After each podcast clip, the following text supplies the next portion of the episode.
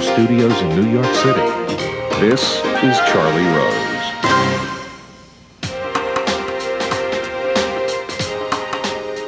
Monuments men. Signed by Roosevelt. Oh, I see that.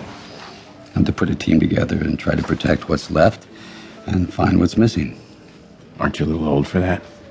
Yes. You want to go into a war zone and tell our boys what they can and cannot blow up. That's the idea. Okay, how many men? For now, six. Jesus.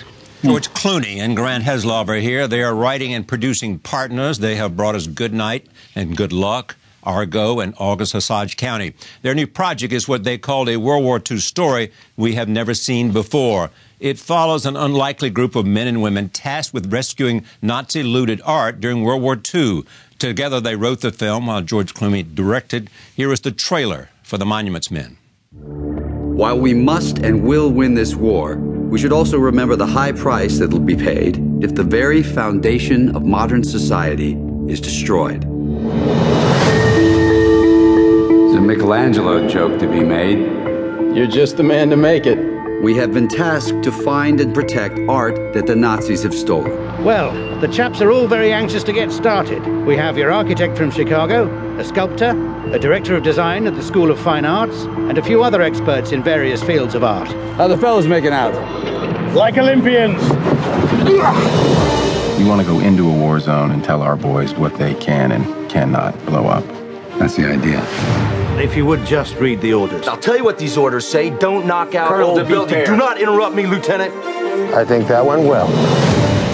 We're going to start with a friend in Paris who's going to have some idea where the French art has been hidden. How can I help you steal our stolen art? The Nazis are taking everything with them, so we have to get as close to the front as we can. Look at this.